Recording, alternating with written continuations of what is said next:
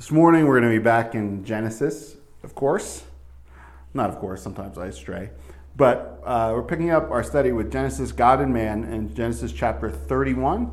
And we're going to cover the first 21 verses this morning. I had kind of hoped from the outset to cover the whole thing, but as I got into it, I quickly realized uh, I bit off more than I could chew, and there was more here uh, than uh, would fit into one message. So we'll take the second half uh, in another time. But the title of today's message is I Will Be With You. I will be with you. Previously, if you remember the drama that unfolded, Rachel was being, in a sense, overdramatic, although the desire and the pain of her heart was real and valid. Uh, her reaction to Jacob, I'm going to die if you don't give me children, was a bit dramatic there. Uh, but she was burdened by the fact that she couldn't have kids. Uh, so she gives her maid Bilhah to Jacob. We see again the giving of maids, this custom, but also this uh, family thing that, that plays out. And she bears Dan and Naphtali to Jacob after Leah had already borne uh, four sons. Uh, she had this rivalry with her sister uh, that Leah did, and uh, she still valued giving children to her husband as a way to get his affection. I remember seeing that, that she thought that these children would bring him home and get him to dwell uh, in their tent. but that didn't happen. So Leah thinks she's done giving children after eh, giving. She's done bearing children after four, and she gives her maid Zilpah uh, to Jacob. And Zilpah bears Gad and Asher. Uh, remember that little Reuben finds those mandrakes in the field, uh, and Leah buys a night with Jacob with them from Rachel. But God listens to Leah. He gives her two more sons, Issachar and Zebulun, and also a daughter, Dinah. So she had four. She thought she was done, and then she had three more. God remembered Rachel, it says, and he opens her womb. You know, there's this whole family dynamic of barrenness that, that is in their family. Uh, and Joseph becomes Rachel's firstborn. Uh, it's no wonder we see later that uh, Jacob would favor Joseph and give him that coat of many colors, as they say. But Jacob wants his freedom. He wanted to be done with Laban, to move on. So he strikes up this deal about the spotted and speckled uh, animals that as they would separate their flocks, uh, the plain ones and then the, the, straight ones would go to Laban, and then the spotted and speckled would stay Jacob's.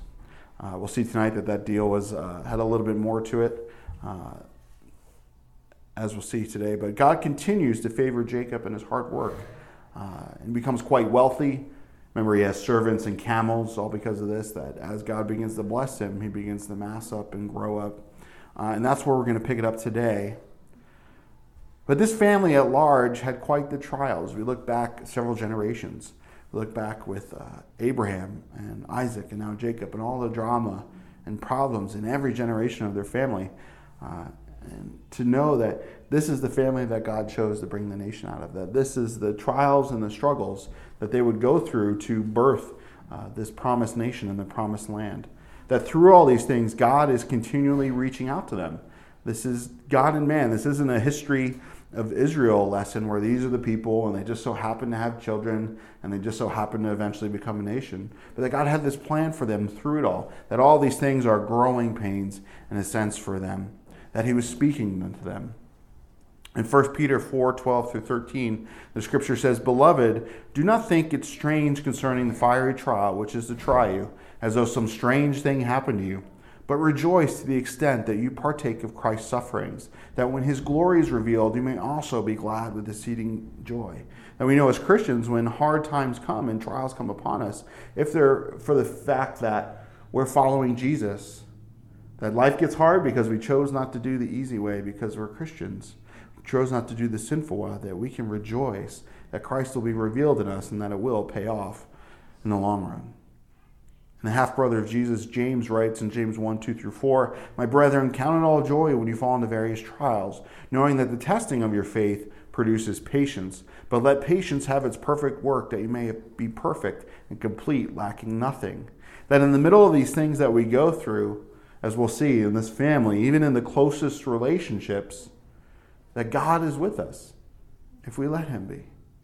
God desires to speak. God desires to make known. God desires to walk with us and provide for us and stand up for us and protect us if we would but let Him.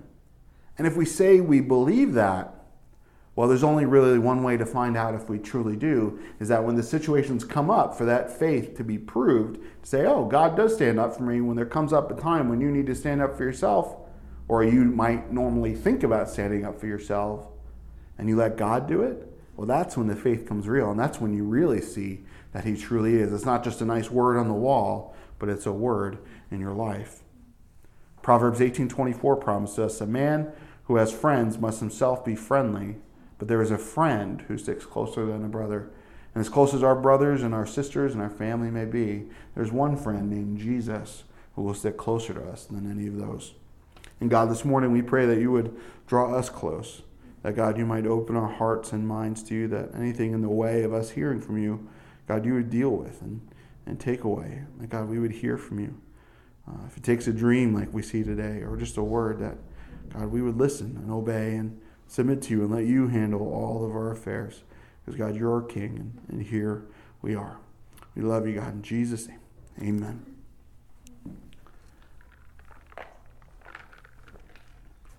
So let's pick it up. And we're going to take the chapter in two chunks this morning. And the first one will be verses 1 through 13. So Genesis chapter 31.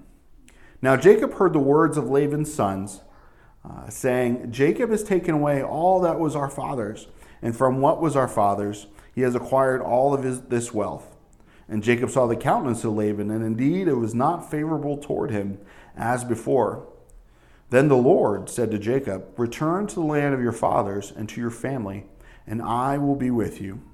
So Jacob sent and called Rachel and Leah to the field to his flock, and said to them, I see your father's countenance, that it is not favorable towards me as before. But the God of my father has been with me.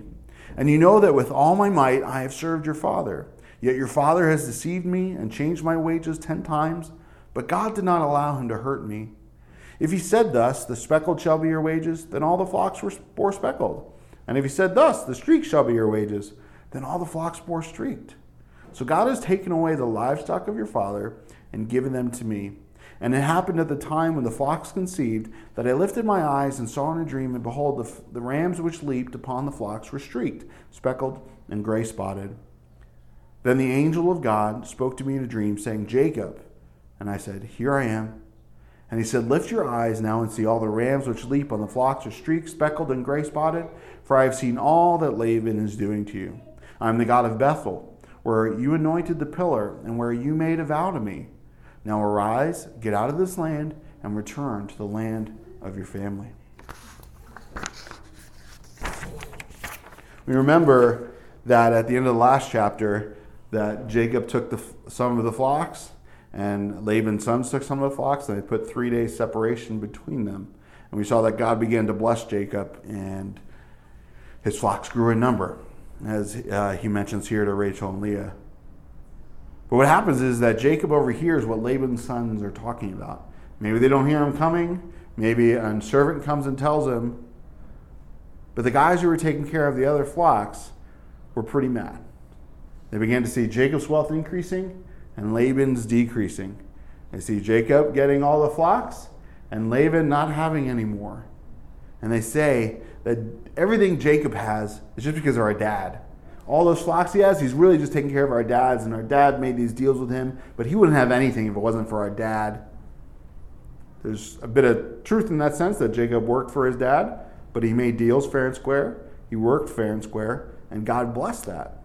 But they're jealous. I think part of it is, well, he's our dad, and we're not rich. We don't have camels. We don't have servants. But this guy, Jacob, shows up a while ago and he's working for our dad, and all of a sudden these deals are working out in his favor. Well, whose sheep were they to begin with? And they get mad. So Jacob begins to take note of these things. It reminds me of Ecclesiastes 10:20. Do not curse the king even in your thought. Do not curse the rich even in your bedroom, for a bird of the air may carry your voice, and a bird in flight may tell the matter. Now, I don't know if that bird yesterday that got stuck in our chimney and out of our uh, fireplace and had to get him out of the house uh, knew anything, but if he overheard us talking about anything, I'm sure he went and told his friends. Um, but I told him that I was going to cook him and he had to get out of there. But when Jacob heard these things, he was wise about it. He didn't just shrug it off. He didn't begin to fight them on it and say, no, no, no, these are mine. He began to pay attention, I believe. And he looked at Laban. And he paid attention to the way, I believe, the way Laban was treating him, the way Laban looked at him, the way Laban maybe was short with him, or maybe didn't text him back. But he considered. And he realized that the way Laban looked at him was not favorable like it had been before. Laban used to favor him, pal him around, talk up to him, talk to him, however it was. That wasn't there anymore. It had changed. Do you ever wonder why someone is acting the way they do towards you? I think far too often in life, we just blame it as them being a jerk. I think perhaps Laban is being a rude guy here and he's obviously very selfish, and Jacob needs to consider his friendship. But sometimes we put all the onus on others when they begin to treat us differently. Sometimes we need to step back and consider and wonder why we have troubles in our relationships or difficult situations. Maybe the business deal didn't turn out the way you wanted. Step back and consider and pray that God would give you his take on it. God revealed to you, oh, you haven't been very friendly. That's why they've done that to you. Or you said this about them behind their back and they found out about it. You need to go apologize. Or perhaps he'll just reveal to you that you haven't done anything wrong and you need to consider this relationship. In Genesis 31 3, the third verse, then the Lord said to Jacob, Return to the land of your fathers and your family, and I will be with you. I love that as Jacob hears, overhears these things, considers his uncle and the life situation, and oh, he's not favoring us anymore, and begins to consider the situation that he's in, that's when God speaks to him. And God tells him what he needs to do about the situation. He doesn't say, Go to Laban and make amends. He says, Jacob, return to the land of your family, and I will be with you. That's the answer for Jacob here. Is time's up. Time to go. This season, these doors that begin to shut in your life, it's time to go. And there's been times in our lives when we have had to step back and consider and pray is it time for us to stay or time for us to go? And there's been times when we had to put our head down and stay or tread carefully. And there's been other times when God said it's time to go. But wait, return to the place I ran away from? We don't hear Jacob say that and, and fight God over it. We see him get ready to go. He's ready to go back. But it's interesting that the place where he ran away from, the place where his brother wanted to kill him, the place he ran away from with nothing, is now exactly the place where God is calling him to go back to. He's got problems there with Laban, but the problems he also had in the place where he would come from. You know, they say that when people run away from their problems, they can't because the problem is them. And even though this situation was bad, yeah, it was stuck between a rock and a hard place, a Laban and an Esau. He had a family and a fortune to consider. Plus, he had this God given desire to be on his own out from Laban's land. Really, God wanted him back in the promised land. He didn't want him in Laban's land, he wanted him in the promised land. And so, what does Jacob do? Well, I believe he's very wise. He calls his wives together first before he makes this big decision. And if he was even wiser, he'd only have one wife, but you know what I mean. But notice here that he doesn't call in uh, Zilpah and Bilhah. He doesn't consider them wives in the same way that he does Rachel and Leah. Um, but he calls them out to the field. He calls them out away from their dad's house, away from the prying ears of servants, he calls him out to where he is in a private area, and he discusses these important matters in secret. And it's okay to talk in secret. It's okay to have a closed door meeting. It's okay to, to go in the bedroom or go away and use encrypted email to, to talk to your family. Because not everyone needs to know your business, especially not those whose countenance towards you is not favorable. You're not doing anything wrong if you talk in secret. People these days give up their privacy. I'm not doing anything wrong. I'm not hiding anything. Well, that's not the point, is that you have a point and a right to privacy. Because I guarantee if someone really wants to listen to you, well, they have other motives than, than you're good. But married couples, you need to talk in secret. Not everyone needs to know your business. Your friends don't, your family doesn't need to know the dirty laundry, your private business. If situations are really that bad, do what Matthew 18 commands. Take a brother, take a sister to them and talk to them. If they don't hear that, take them to the leadership of the church. Go have a pastoral meeting. If they don't hear that, take them to the church at large. But when you have a fight, if your husband's not doing the right thing, if your wife's not doing the right thing, Don't just go out and start blabbing to everybody. Don't get on that talk show and start talking about them and air their dirty laundry. It's not going to help. You're really just trying to plead your own case. You're trying to be your own judge and own defense. Now, am I saying cover it up if they're abusive or if something's really wrong? No, I'm just saying handle it in the most godly way possible. And that does not involve gossip. Because when you talk to someone else about your pri- private problems and you haven't gotten about in the right way, and first of all, maybe have you even taken it to the Lord? Because I don't think the Lord's going to tell you to do that. It's just going to change their opinions of that person. They're going to begin to look down on that person. They're going to have the negative thoughts towards them, and the advice they're going to give you is going to be one sided, it's going to be based on that negative gossip that you gave them. Even if it's right, even if it's true, it's not the right way to handle things. We see here that Laban's countenance was only fair weather. When it was nice and sunny out in Laban's life, Jacob had uh, his blessing, but when it wasn't, Jacob didn't.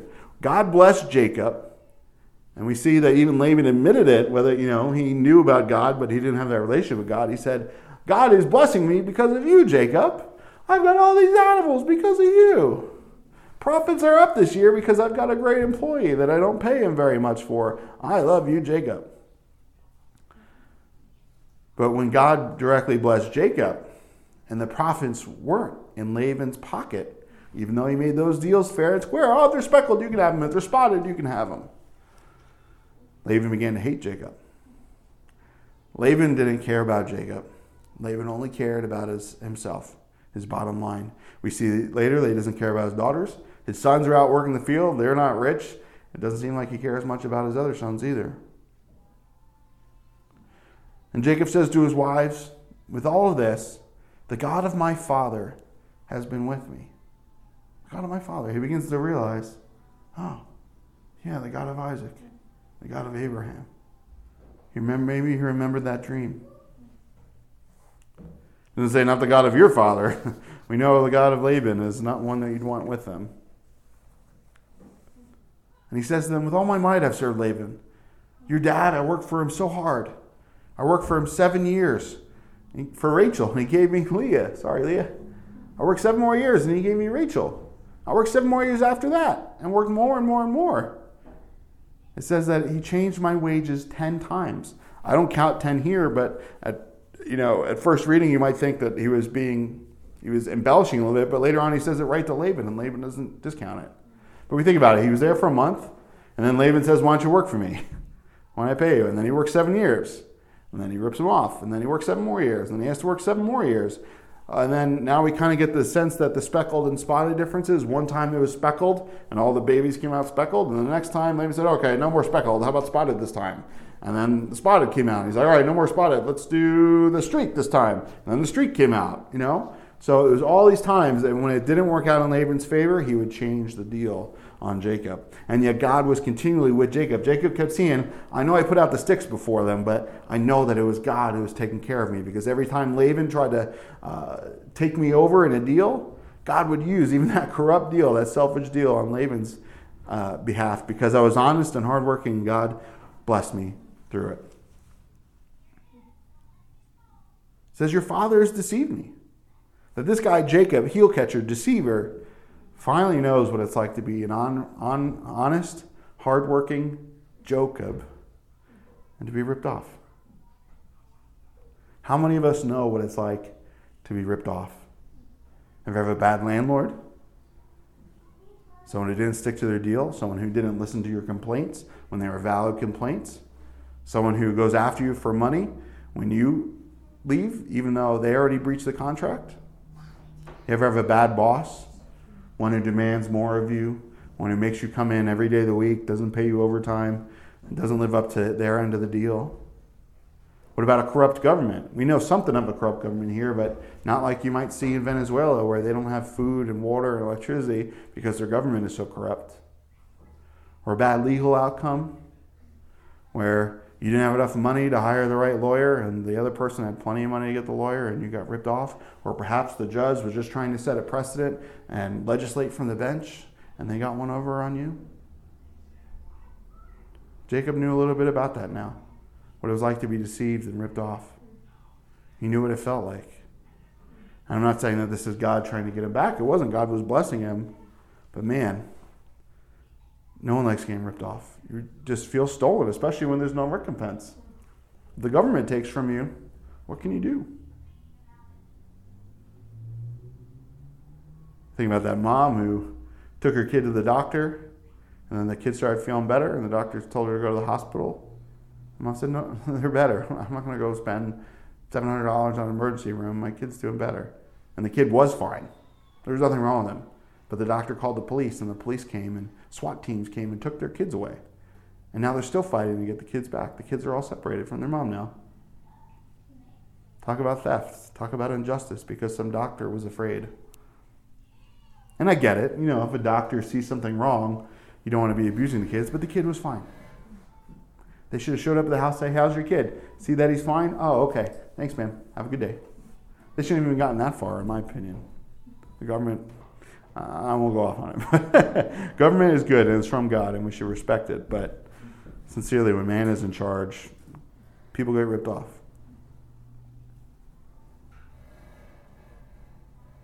Again, Laban kept changing the deal, and God would honor it. It wasn't Jacob's fault. God was blessing him. Jacob's like, I'm not ripping your dad off. He makes these deals, and God blesses them. What can I do about it? God is blessing me and favoring me, the God of my fathers. I know that it's His hand on my life. Look at where I came from. Look at where I am now. It's because of God. He says, God has clearly taken away the livestock of your father, and He's blessed me with them. He's seen what Laban is doing, and He's seen what I've been doing, and He's honored me. And not necessarily because of what He's doing, because we know who Jacob was. We know that he's a deceiver. We know that he wasn't totally following God. He made that vow to God about God, if you bless me, then I'll follow you. And God just wanted Jacob to follow him. He wanted Jacob's heart to be totally his. And God is the one who transferred the wealth properly. God is the only one who can truly be Robin Hood, who can take from the rich and give to the poor and have it not be injustice and have it not be theft. Why? Because the Bible says that God owns the cattle on a thousand hills. And Jacob recognized that, but Laban didn't. And when Laban didn't, the, the wealth automatically moved to Jacob. The Democrats, the socialists, you know, the truly communists, if anyone tells you you're a socialist, remember that the Nazis were a nationalist, national socialist party. That's what they were that the USSR, Soviet Russia, Communist Russia, is a union of Soviet socialist republics. Venezuela, socialist, trying to take and redistribute the wealth. Keep your head up. That's the deception. Because hard work should pay off. Hard work should not go to pay for someone else to not work, at least by force. Uh, nothing against handouts in a sense that truly help the poor and the disabled. That's a good thing, but it should not, it should not be forced for everybody. Because a lot of times, well, anytime there's money involved and someone else is in charge of handling the money, as we see now, they're always have their hand in the pot. There's always that corruption. And we see that Jacob uh, reveals another heavenly dream that God gives him. And when God shows up to him, he says, The angel of God showed up to me. We know that that's Jesus. That's a Christophany. He says, Here I am. Here I am. God shows up and Jacob says, Here I am. Just like Samuel, right? Here I am, Lord. Your servant is listening. And that's the key answer when God calls. Not that there's the secret handshake with God that you have to say the right thing, but really, when God shows up, say, Here I am. There you are. Here I am, Lord. And this is what God spoke to Jacob in the dream, the word to go home. Jacob didn't have a Bible to read, but God read him, and God gave him the answer. And I'm sure the desire of his heart when he left home, I'm sure he didn't want to. He misses mom, his dad. I'm sure he misses his brother even. You know, after all this time goes by, he's not mad anymore. And I'm sure he will see that he hopes that Esau isn't either. He doesn't know what Esau's feelings are. But man, you go through life and time passes and your heart gets softened by the Lord. You just want your family to be back together. You just want to be friends with your siblings. You want all that to go away because you realize they're my only siblings. They're special and I love them and, and it doesn't matter. But God wants them to go back to this land of his family, this promised land. Because Laban's land was not the promised land. We see that. It was full of deceit. It was full of getting him get it ripped off. And sometimes we stay in those situations that we just shouldn't stay in anymore. We stay in a place that we don't have to stick around in anymore. We stay in a job where we just get taken advantage of because we think we have to.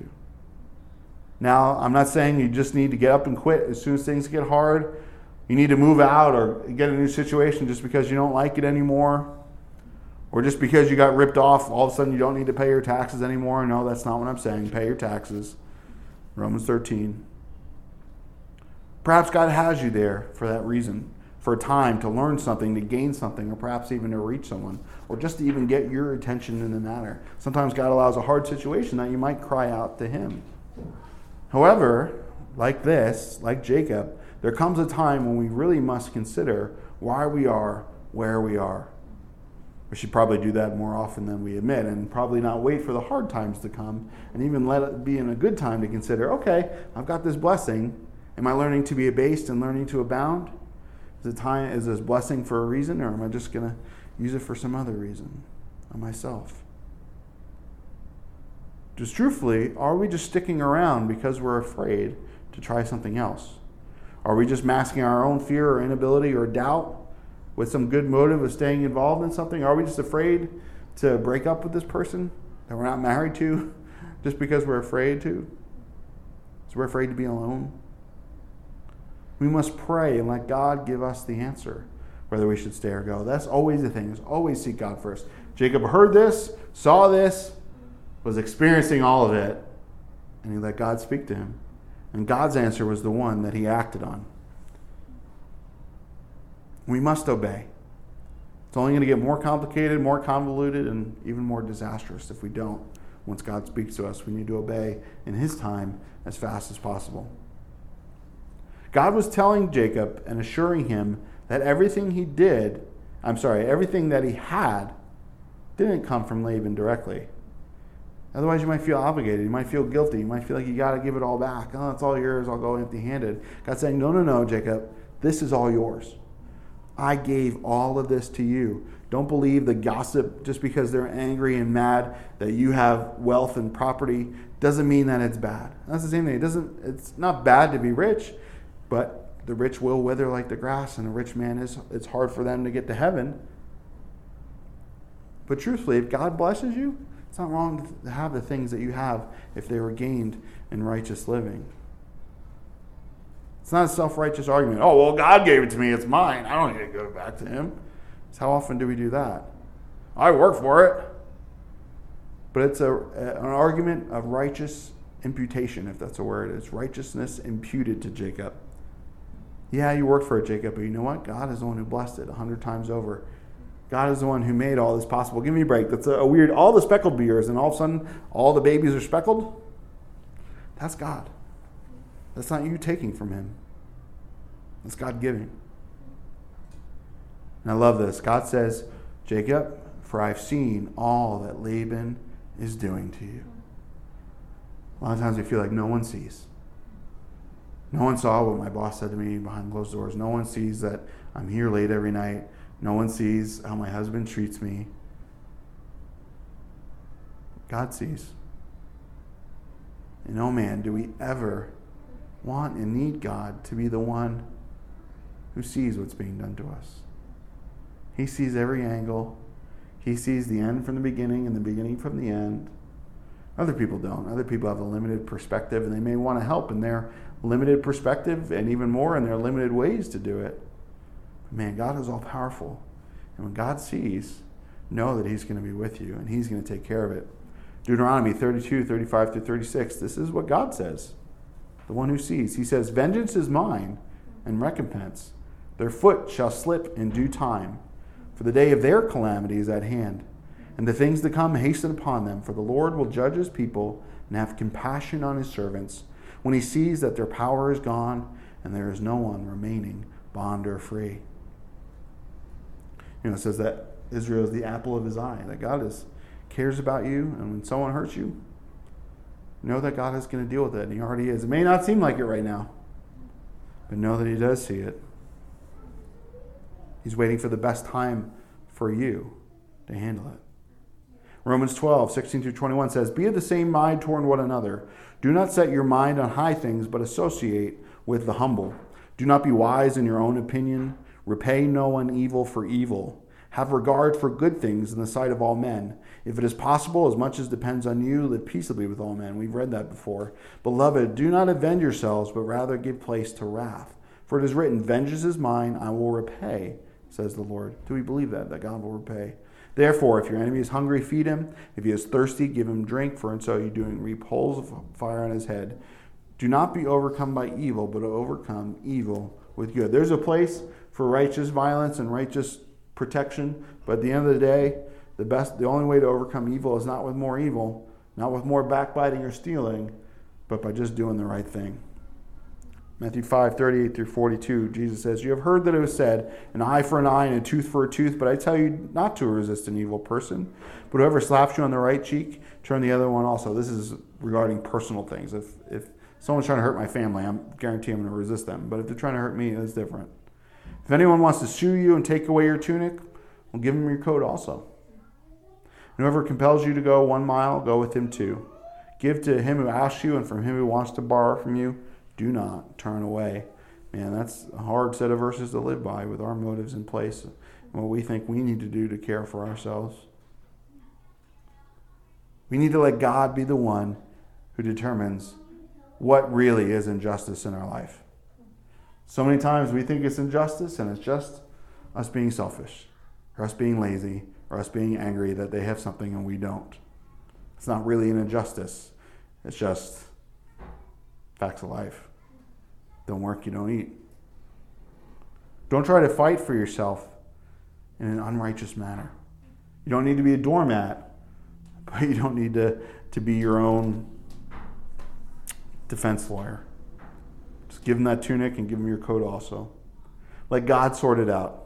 He's the only one who can truly serve up justice and blessing and reparation. All the blessing of the flock here we see is in part God's response to Jacob being taken advantage of. God sees what Laban's doing, and God goes, Okay, Laban, you want to treat your family like this? You want to be uh, stingy with the blessings I've given you? Well, okay, I'll just let those blessings flow to someone else that's willing uh, to look to me for them.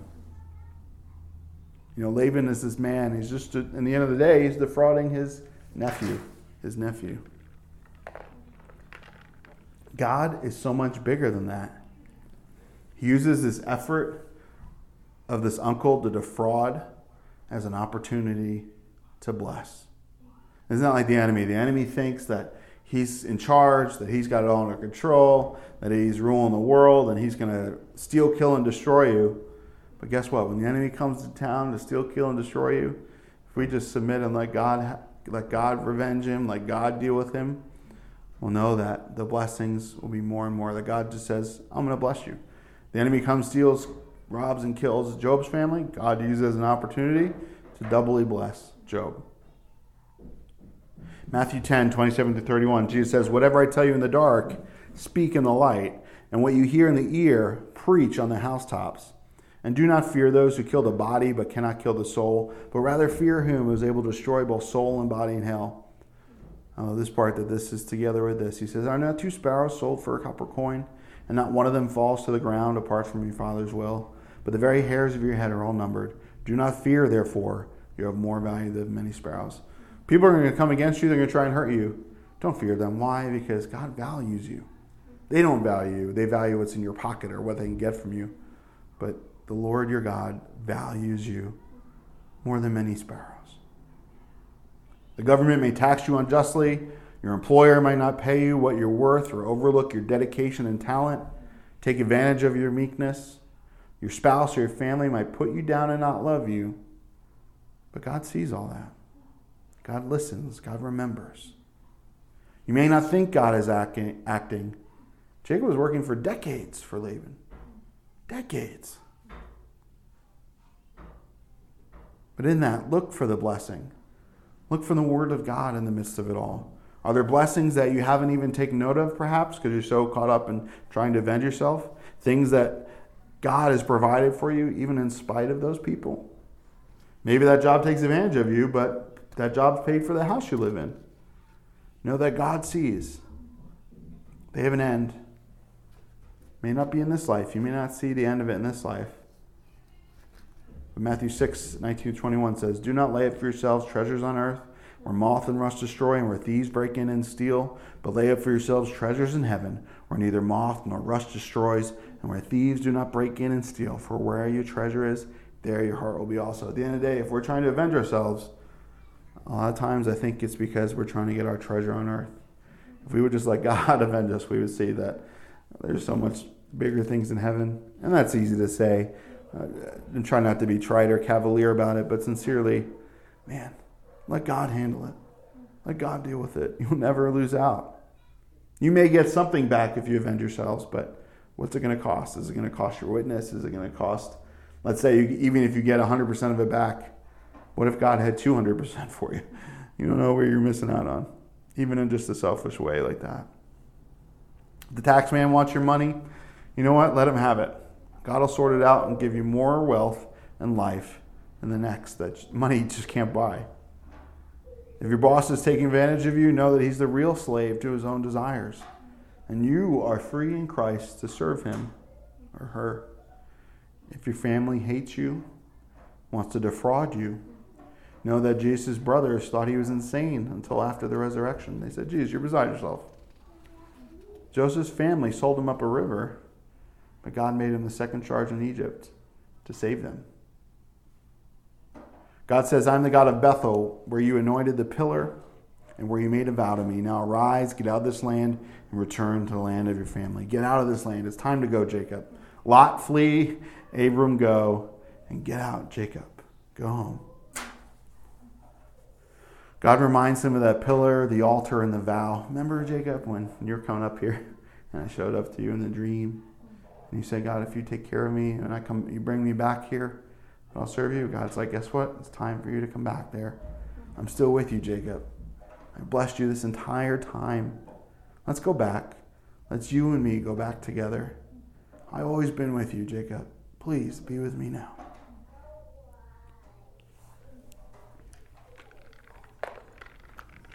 Let's go on in verse 14 through 21. Then Rachel and Leah answered and said to him, Is there still any portion or inheritance for us in our father's house?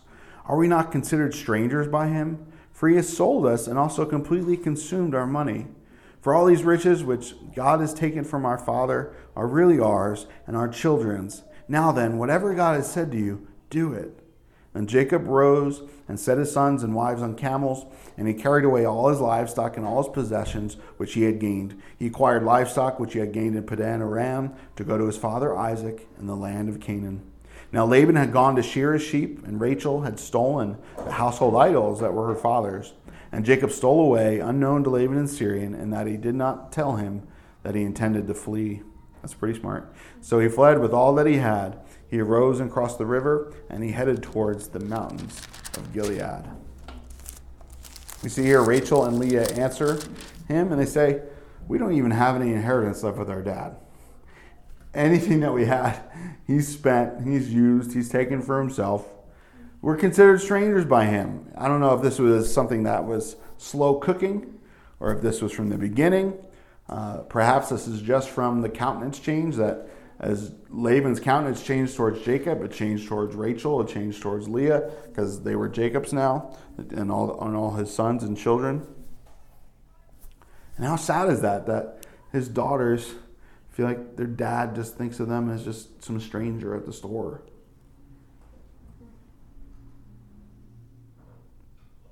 And he say that he has sold us.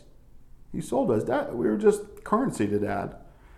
Dad needed some labor and he sold us off. We love you. But our dad was just paying you with us. Their dad truly didn't value them. And I pray that I never treat my children like that. I pray that they always sense their immense worth. And I'm sure that I don't always value them. And I put other things before them at times. And I pray that I don't, that they would know how valuable they are. They say that dad completely consumed our money. He just takes advantage of us. Perhaps any dowry that they had was used up because they all stayed with him. They didn't go live in a different house. They didn't go move somewhere else. They stayed with their dad, and so he kept all the money. He said, "Oh yeah, you get married, sure." Mm-hmm. And all that money he had been saving up for them, uh, we kept himself and know that I haven't saved up much money for my kids, so um, no reason for them to stay with me other than I want them to. But this guy Laban, man, as an adult, uh, he's way worse than I thought when I was a kid. Oh, I thought, he, oh, he just and I, Jacob, he just made Jacob work for him. He just kind of deceived him a little bit. But this is this guy really not somebody you want to be around. You know, the Bible says, don't hang around with an angry man. Flee from him, go from his presence, lest you be like him.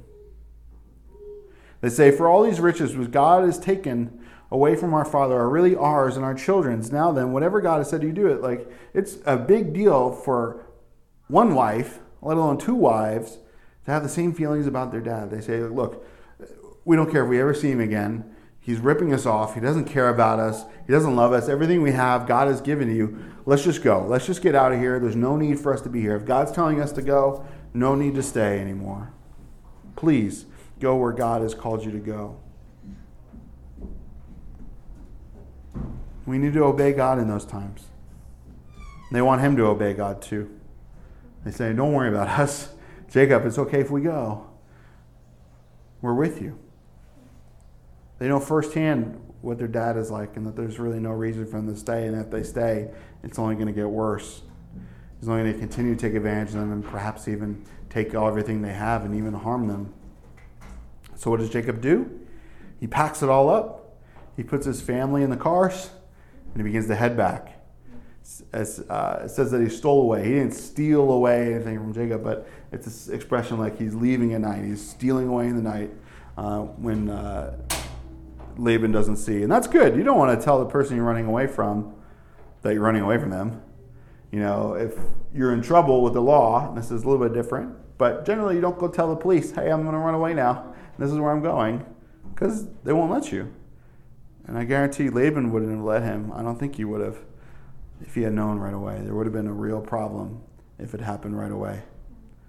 Real big problem. So while Laban, uh, sorry, one step back, he says to his father Isaac. It's interesting that he wants to go back to his father Isaac. That even after all these years, he still wants to see his dad. And guess what? His dad is still alive for four more chapters. Remember, before Jacob left, Isaac was convinced he was going to die. But it's been decades later. But anyway, Laban's out shearing the sheep, taking care of the business he has to do. It's a big process. So what does Rachel do? Rachel sneaks into the house, the tent, grabs all of his idols, all his household idols, and, and goes away. Her motive, not totally positive here. Maybe she wanted the blessing the idols, but perhaps I really think she wasn't, maybe she wasn't truly set on the true God here. But I really think that she wanted to stick it to her dad who trusted in these things.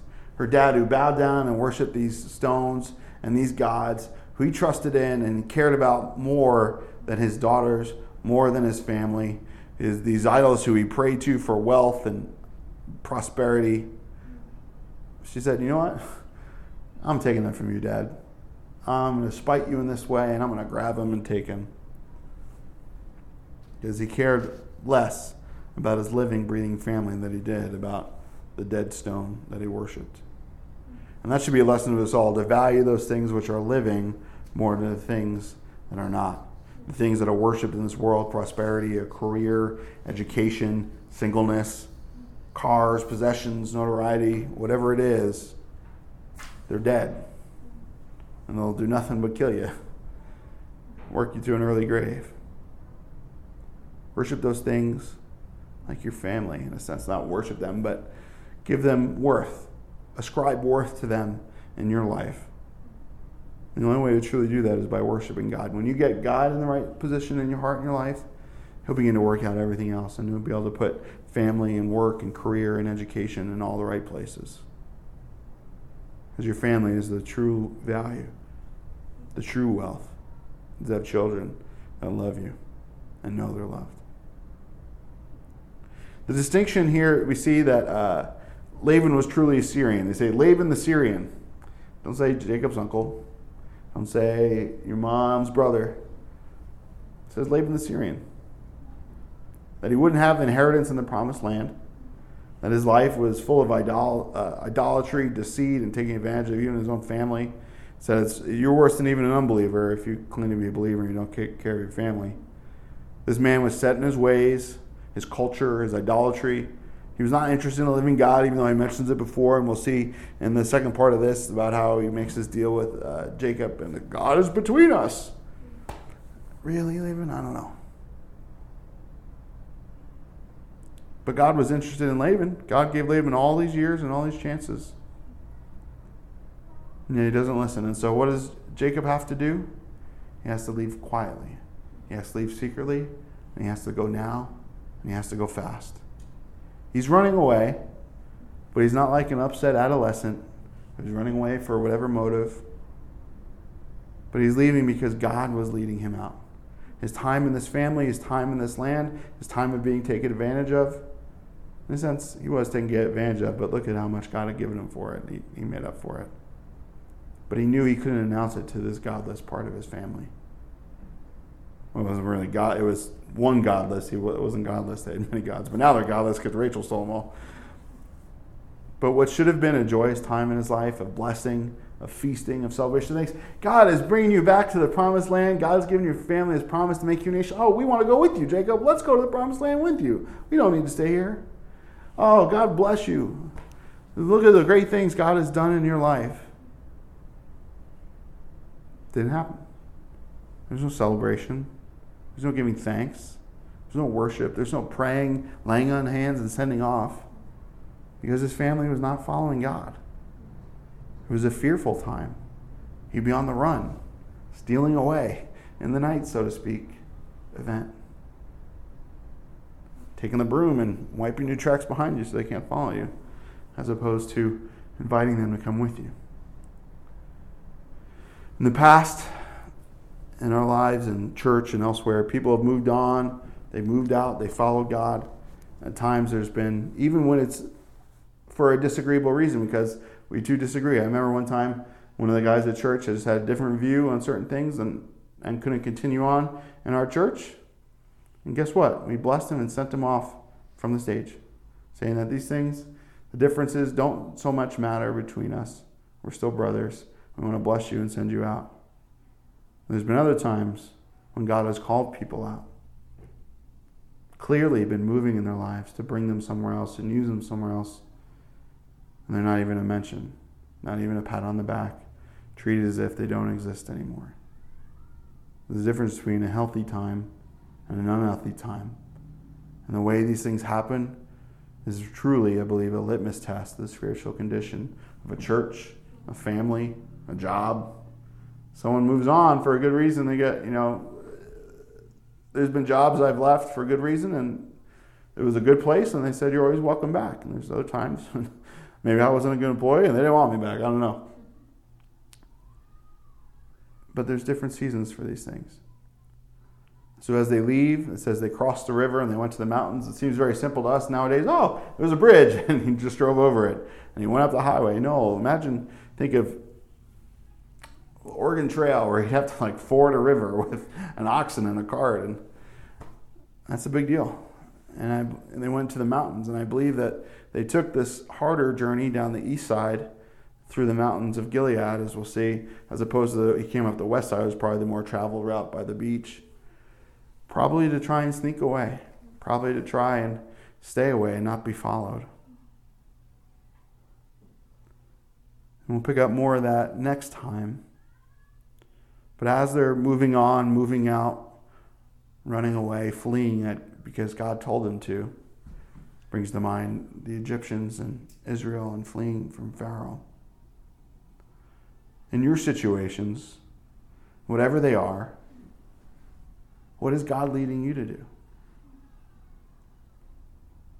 Is it to stay? Is it to go? Is it to give them your coat and tunic too? But don't move until you have the sure word of God about it. You don't want to run away from something because it's just, you're eventually going to have to go back to it like Jacob has to go back. But when you do, when God does tell you to move or does tell you to stay, do it at any and every cost. It'll be best for you. It'll be best for your family. It'll be best uh, for those that you might be leaving behind.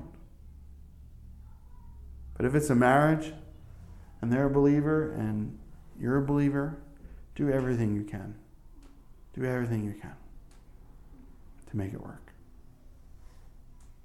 Because you don't want a family ripped apart because you were trying to stand up for yourself when you let God stand up for you. But if God is telling you to do whatever He's telling you to do, no matter how hard it seems, how difficult it seems, know that God will be with you.